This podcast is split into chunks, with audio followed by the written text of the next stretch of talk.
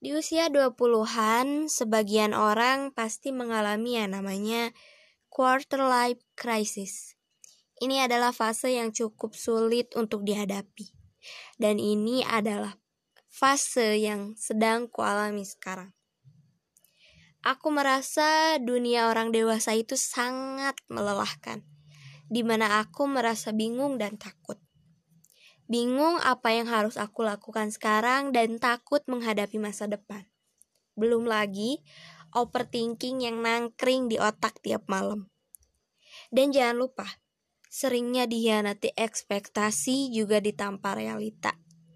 Akibatnya, perlu banyak energi karena terlalu banyak menguras fisik dan mental. Kangen deh, zaman waktu aku kecil dulu yang aku pikirin cuma main dan belajar. Masih bisa hahaha sambil lari-lari. Main petak umpet buat dicari temen, bukan dicariin beban hidup.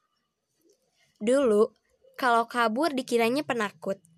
Sekarang, kalau kabur dikiranya pecundang. Dulu masih bisa nonton kartun yang asyik, bukan nonton krisis moneter atau krisis moral yang bikin ruwet. Uh, jadi pengen minjem mesin waktu Doraemon deh. Biar aku bisa balik lagi ke masa kecil dan masa sekolah. Sekarang aku sadar. Ternyata pertanyaan besok belajar apa itu lebih asyik daripada pertanyaan besok makan apa. Itu lebih menyeramkan.